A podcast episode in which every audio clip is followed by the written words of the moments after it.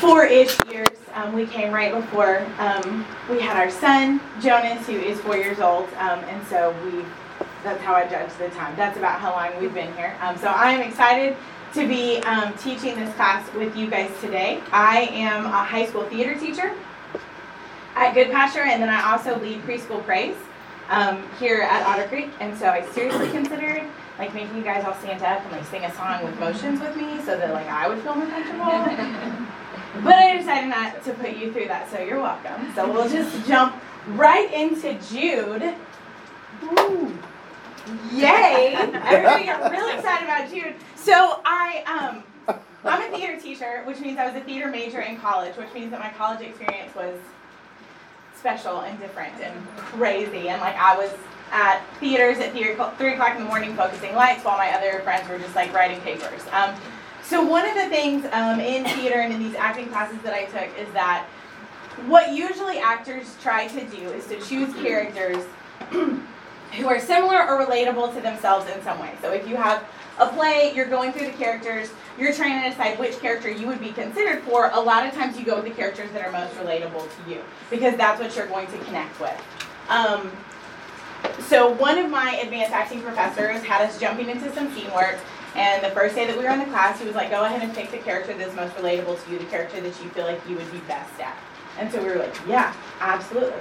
So we all wrote down our characters. We felt so excited about it. Came into class the next time we were like, let's do this. And he was like, JK, you're all playing the opposite character. So like whatever character you picked, I made sure that you had the different character because I want to grow you. I want you to have that experience of having something that you don't really super connect with. Um, and that is what I felt the first time I read Jude. After Patrick was like, hey, can you speak on Jude? And I was like, yes, New Testament, hope, joy, love, positivity, brotherly love. Jude. Ancient warning. Old Testament stories you never heard of because they're in the book of Enoch, which is, spoiler alert, not in our current Bible. And I was like, oh, okay, this is all new. This is all new. Um, so here's where we're at. So this is me being very open and vulnerable with you as we step into Jude together. Um, that this is um, a new experience for me. Um, but I'm, I'm very excited about it. And honestly, once I kind of really started diving into some of the things more specifically, I really feel like in some ways Jude kind of feels the same way. So to start off with, if I have a volunteer that would like to read verses 1 through 4, that would be amazing. Just that first little section. I will. Beautiful. Jude, go for it. Jude, a servant of Jesus Christ and a brother of James, to those who have been called, who are loved in God the Father and kept for Jesus Christ. Mercy, peace, and love be yours in abundance. Dear friends, although I was very eager to write to you about the salvation we share, I felt compelled to write and urge you to contend for the faith that was once for all entrusted to God's holy people. For certain individuals whose condemnation was written about long ago have secretly slipped in among you. They are ungodly people who pervert the grace of our God into a license of immorality and deny Jesus Christ, our only sovereign and Lord. Okay, so that's the beginning of Jude. So, um, according to some scholars, most scholars, a few scholars, um, Jude was written by Judah, who is actually the human brother of Jesus. So, grew up with um, Mary and Joseph and with Jesus. Um, did not believe at first, um, but then after Jesus' death and then resurrection, became a follower of Christ and became a traveling teacher or missionary. Um, and so this is the author of Jude. And um, what I found interesting in this passage is that this is not what he originally wanted to write about. Um, he says that he wanted to write about salvation. So I think right off the bat, this is not the letter that he intended to write. Um, but there were some things happening. There were, and I think the only word that he uses, certain individuals, which is such like a like a call out without being a call out. You know what I mean? Like it doesn't even get as specific as like some of the other stuff that we've talked about. Like it doesn't say false teachers. It doesn't necessarily say false prophets. It just says certain individuals. It's like when as a teacher I'm like, some of you are not listening. I'm not going to say your name because I'm not, you know what I mean? Like it's like that. So he says certain individuals um, are leading people astray. Um, they've secretly slipped in among you. They're ungodly people. They pervert the grace of God. Um, and so he writes this letter in order to help us contend for the faith. He wants us to contend for the faith. Um, and we're going to get back to that in a minute because he doesn't really tell us how. He wants to contend for the faith right there. Um, he goes on to give us some examples. Um, but first, I wanted us to kind of spend a little bit of time with that certain individuals because I was like, who are these individuals? Like, who are we talking about? Like, that's the first thing I had to figure out, right? Was that I was like, okay, so obviously he has someone in mind. Who is he talking about? So it turns out that Jude and Second Peter are very closely related. They're kind of talking about the same people. They're kind of talking about the same situation. So I flip back to Second Peter 2 1 through 4. And Second Peter, not so much afraid of the call out. So he gets a little bit more specific where Jude doesn't. So in 2 Peter 2 1 through 4, he says, But there were also false prophets among the people, just as there will be false teachers among you. They will secretly introduce destructive heresies, even denying the sovereign Lord who bought them, bringing swift destruction on themselves. Many will follow their depra- depraved conduct and will bring the way of truth into disrepute.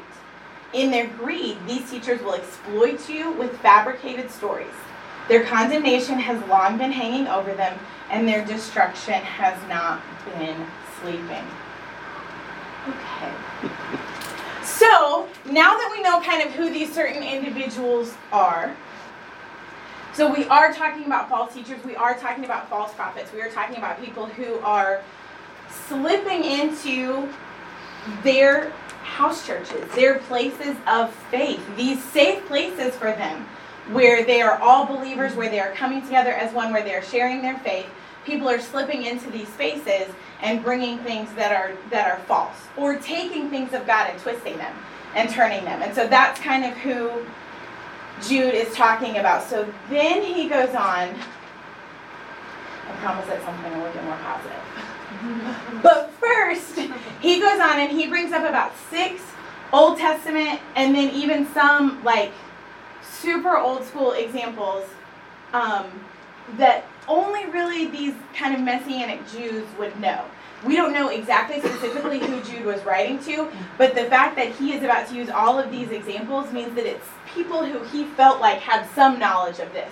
Because he just mentions names like very briefly, just like, oh, and this person, oh, and you know this person, oh, I remember that guy. And it's kind of like, wait, what?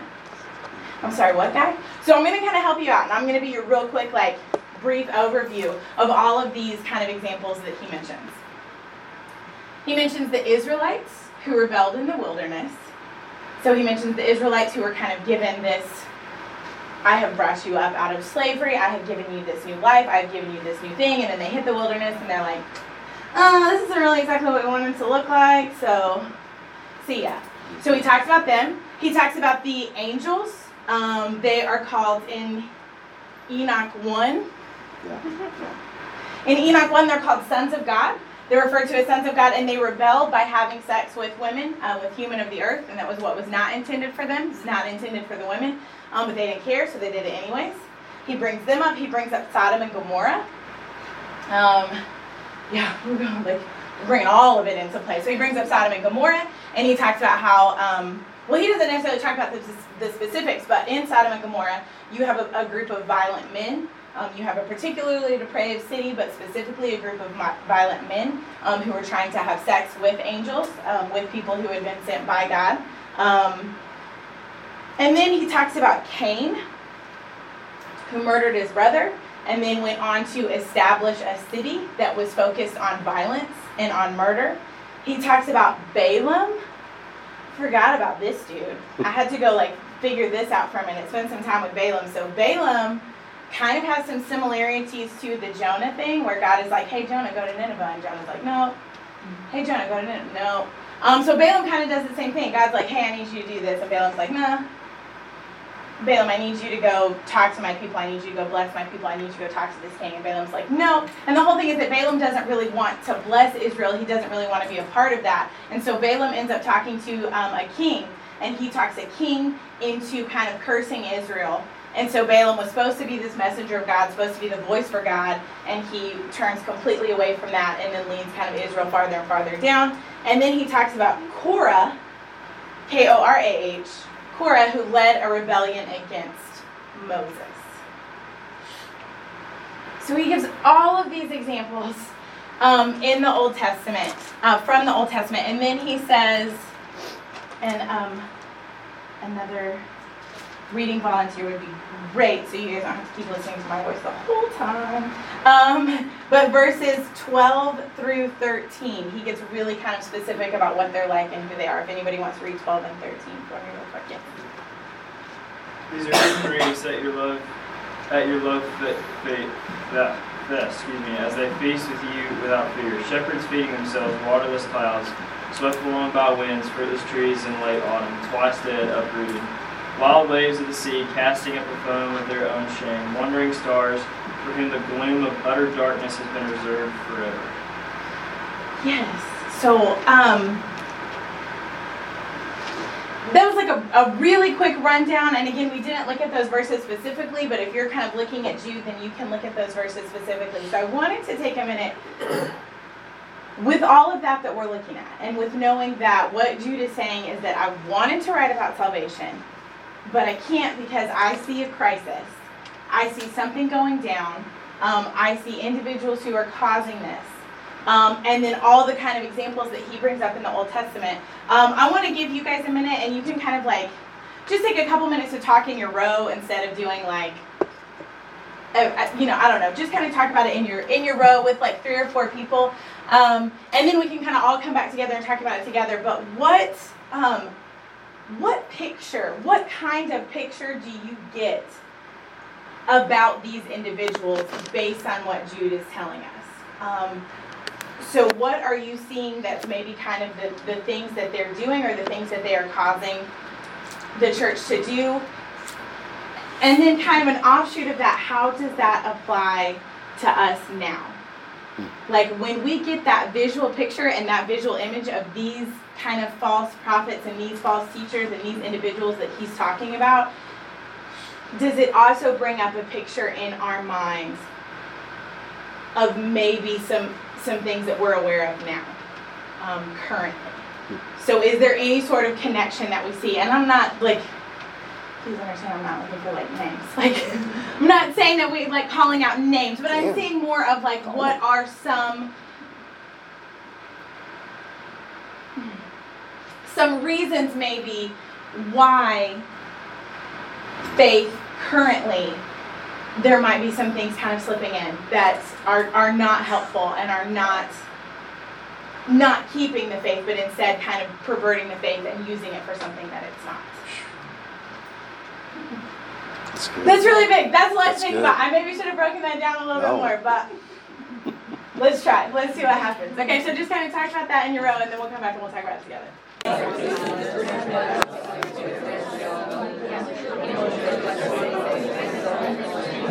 Okay, I'm gonna kind of stop you wherever you're. I feel like there were some good discussions happening, I'm gonna go ahead and kind of um, stop you wherever your discussion was. Um, I won't necessarily go row by row, but I would love after you kind of maybe talked it out, thought it through. Um, if there's anyone who would like to share what your group was thinking, what maybe someone had said that stuck with you. Um, what type of picture does this create for us? Who do we feel like we are on the lookout for? Not, I'm sorry, not who specifically, but like what types of ideas? Call people out. That's fine. Patrick ready. I don't know if I'm emotionally ready for that, but I'm ready. Let's do it. Yes. So, so we kind of talked about uh, just social media and like uh, Kat said, like it's not fun to look at some things that people share, and I totally agree with that. Like it almost makes you not want to open your phone. But it's like people that you go to church with Uh huh. who are posting things, and you're just like, what? Like, have you read the Bible? I, I I've kind of experienced that too, and just like people in church who will say things, and you're just like, did you really just say that? Like I, I've kind of had some experience with that as well. So that's Right. Okay. Okay. So like just that we we have so much information that's put out around us all the time, and so it's it becomes hard to like figure out. Okay. Mhm. For sure. Anybody else? Something we talked about is maybe taking it a little bit different way Uh-huh. thinking, but very good thought provoking is one reason this was so hard to do is because we don't want to. You know, it's very hard to admit that this kind of thing goes on where we belong, Mm-hmm. right? It's, it's easier to look at it and go, oh, first century, thousands and thousands of miles away, absolutely, they had this trouble. Right. It's, it's a little harder to look in your own kitchen and go, yeah, that, Yeah. that happens here. Well, and it's much easier to look at something as an us versus them. Yes. And then us, we don't have that problem, but like them, they have that problem. But we absolutely, absolutely, I, I agree with that, and I think that yes, and I think that's honestly one of the things that I struggled so much with this class. Like I talked to my husband about all the time. I was like, I, like I'm almost scared to open up the floor because it's like I don't like I don't know what's gonna happen. Great. I mean, like, but that's the thing is that we have to sometimes do hard things, and we have to sometimes do things that are maybe somewhat uncomfortable. Did anybody else? Yes. There's a theme of displaced passion in the list that was given. Yes. And then even how people function around, it is the us and them mentality. It's, Mhm. it's the, you know, power that comes into play. And so that displaced passion towards power and things that aren't of God, Right. which creates the, Right. So you have a list full of examples in which instead of God being the number one, or getting- love, yeah. but Mhm, more, God or yeah, love or other yeah. people, instead it's about me, myself, and the power that I'm gaining through this. Anyone else? Yes. Uh, one that I pointed out is another issue, like just within the faith, is like what's been going on in the Catholic Church with certain priests and doing very ungodly things, and these are supposed to be the holy men that we look up towards and that we follow in our step. Yes. Yes. Absolutely. Yes. Um, if I taught a class in my 20s, Mm-hmm. I would teach things one way. If I teach a class in my 40s, I may teach the same lesson a very different way. That's not to say that what I was teaching in my 20s is necessarily false teaching. It's just not as mature and not as informed, and it doesn't reflect the 20 years of personal growth I would have had in spiritual growth. I think it's very important for us to understand that whoever is teaching, look at their context and understand how much mature they, mature of the maturity journey they have completed mm-hmm. to that point. So understanding your source. And at the same point, for the teacher, understand how much of your maturity journey have you done and where you're going. There's a difference between being toxic from the core, which I think some of these false teachers are, and just mm-hmm. Not quite as far along as you should be, mm-hmm. but you're going and you're sincere and you are on the road, praise the Lord. Right. Mm-hmm. Right. right. And I think then that's something that we'll hopefully get to here in a minute, but the idea that like you do not have to be perfect to not be a false teacher. Like the idea of these false teachers and false prophets, I love what you said that toxic to the core. Like that is definitely like and, and kind of what she was saying, depending on what you are ranking as number one. Like if your end goal is power, then it's going to be different than just like, oh, I just don't have quite the experience and maybe kind of the things that I'm saying aren't quite matching up, but I'm trying versus I'm only saying this because it glorifies me or it puts me in a higher position. Um, I'm going to start kind of talking about some of the things that I noticed, but at any point, raise your hand, jump in, chime in. This is not in any way ending the floor for discussion. Um, but one of the things that I noticed was that if you group them up, you're looking at the first three, the Israelites, the angels, and then the Sodom and Gomorrah, you're looking at the idea of rebellion, um, which is then followed with kind of divine justice. And then the next three, Cain, Balaam, and Korah, you're looking at the idea of, again, still rebellion. You have people who are rebelling, just hardcore turning from God, but then also who are corrupting others through that rebellion. Um, but I think overall, one of the main things that I saw is that what it is is it is an abuse of power um, across the board. Um, it is the the examples and, and the people and the things that he's talking about are people who have been placed in a position of power, um, either because they, they got there through like a regular kind of normal means, or because they have pushed their way through the top in maybe a way that it wasn't supposed to be. Um, and then they are abusing that power. um, taking advantage of people who are lower than them, taking advantage of people who trust them um, because of their power, and skewing it into something um, that is that is really very harmful. And in a lot of ways, they're trying to do it through God's grace. Like they're trying to use the idea of God's grace and the idea of faith and, and taking the but taking the power and skewing it to be not a faith that we recognize, um, which is what a lot of times leads people astray.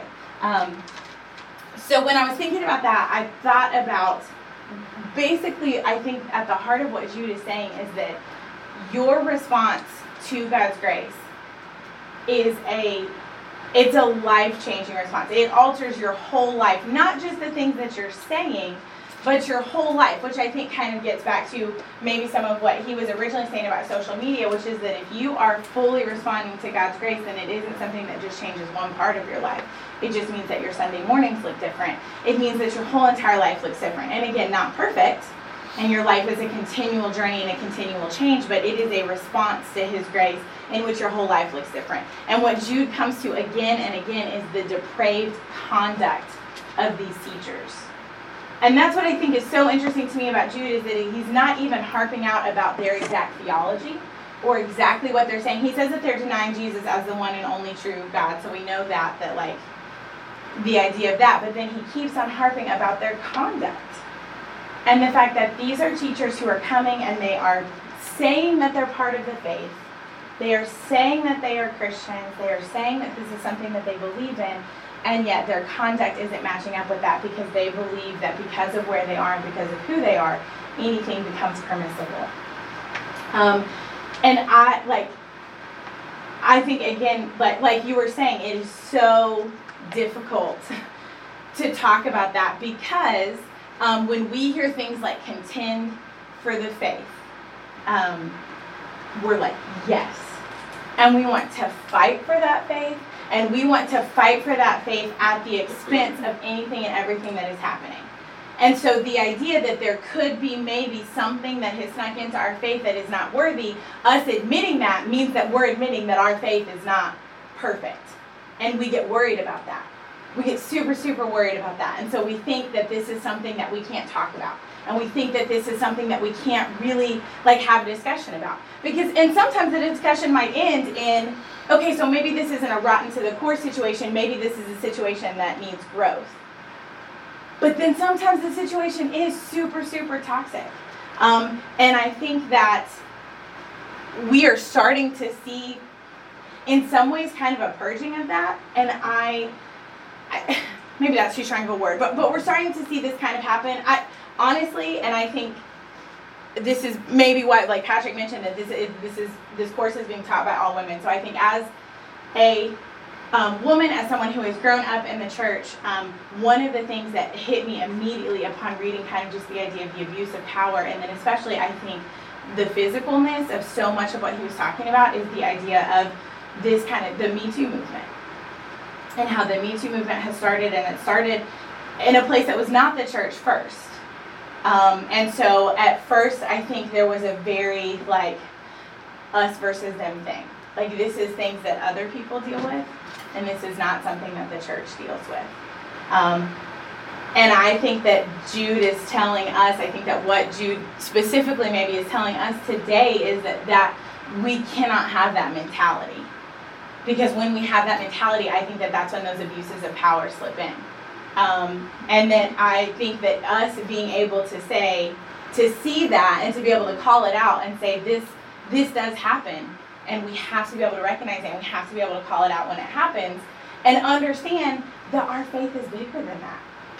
Understand that true faith, that faith that requires a life response, is not is not that and it is not harmed by the fact that we can look at something and say this is not of us. This is not something that we do. Um, and so the fact that it exists is not something that harms our faith but if we choose to ignore it and to just let it kind of slip in and to let it take over then we have these old testament examples that he's talking about these these full rebellions and kind of these things that happen.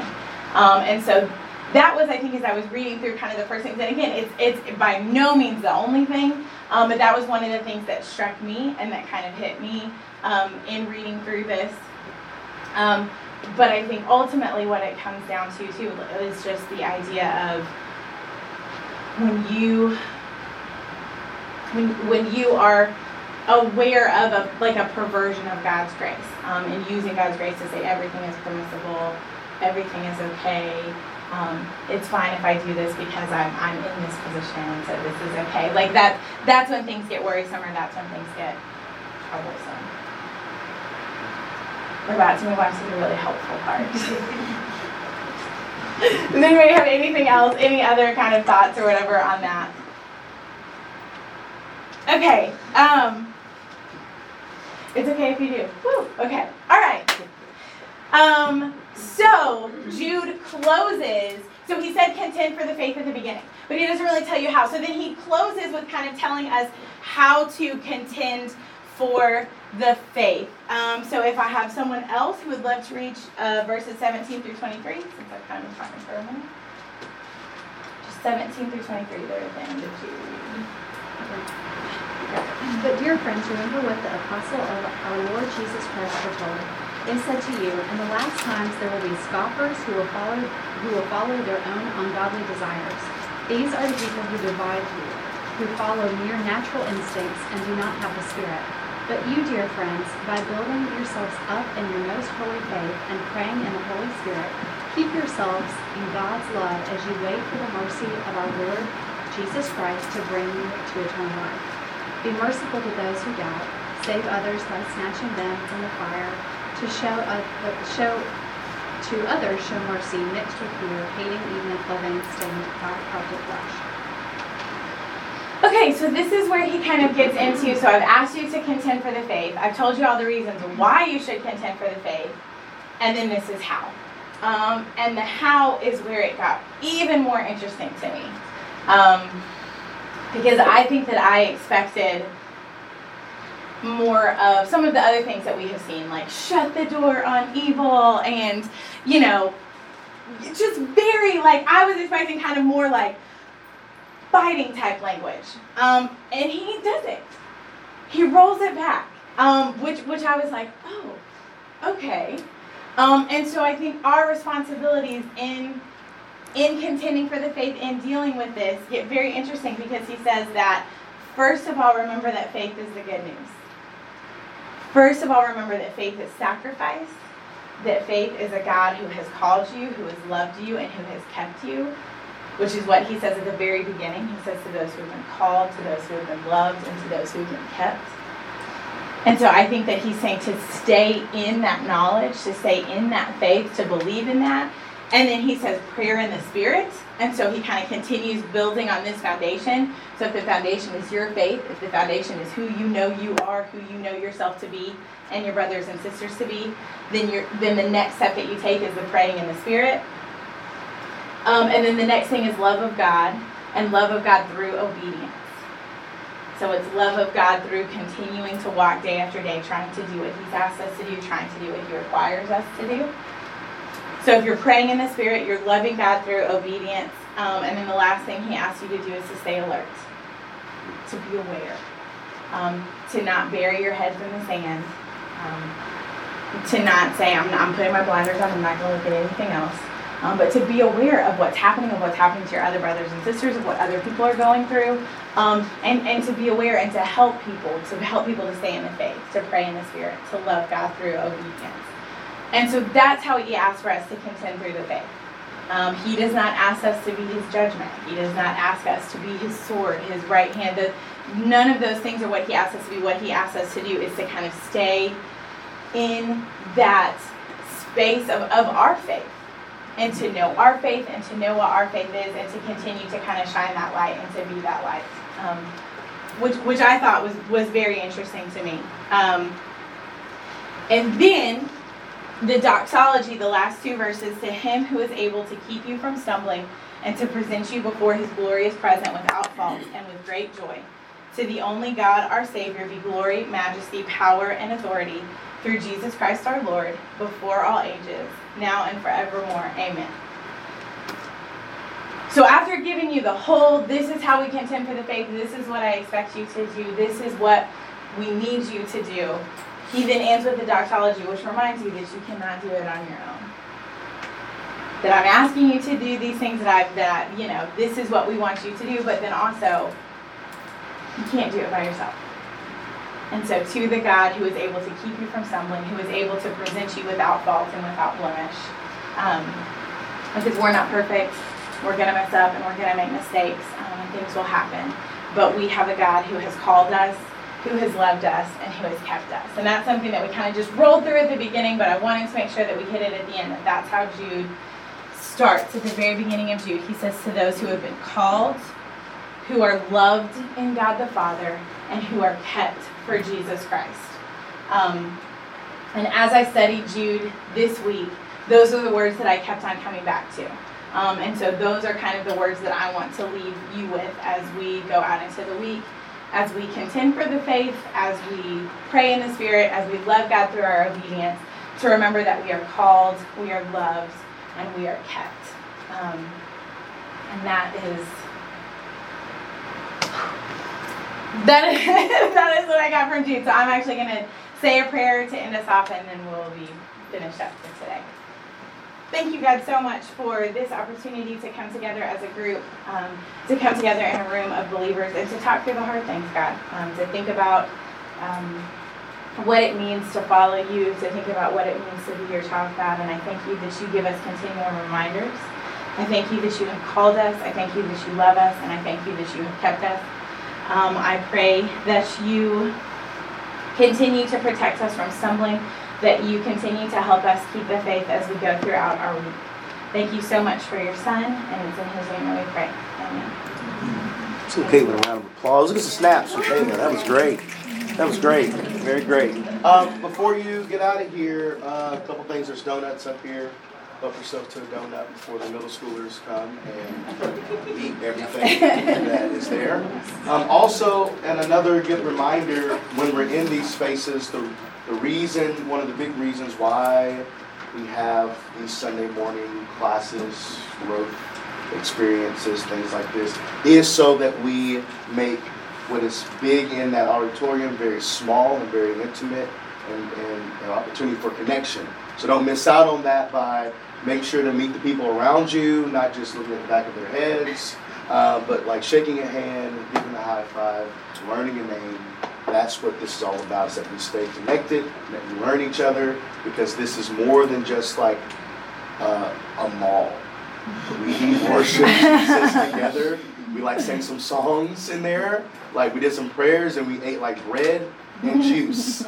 We can meet each other and not be weird because we're all in this thing together. Don't forget that. Okay, go in peace.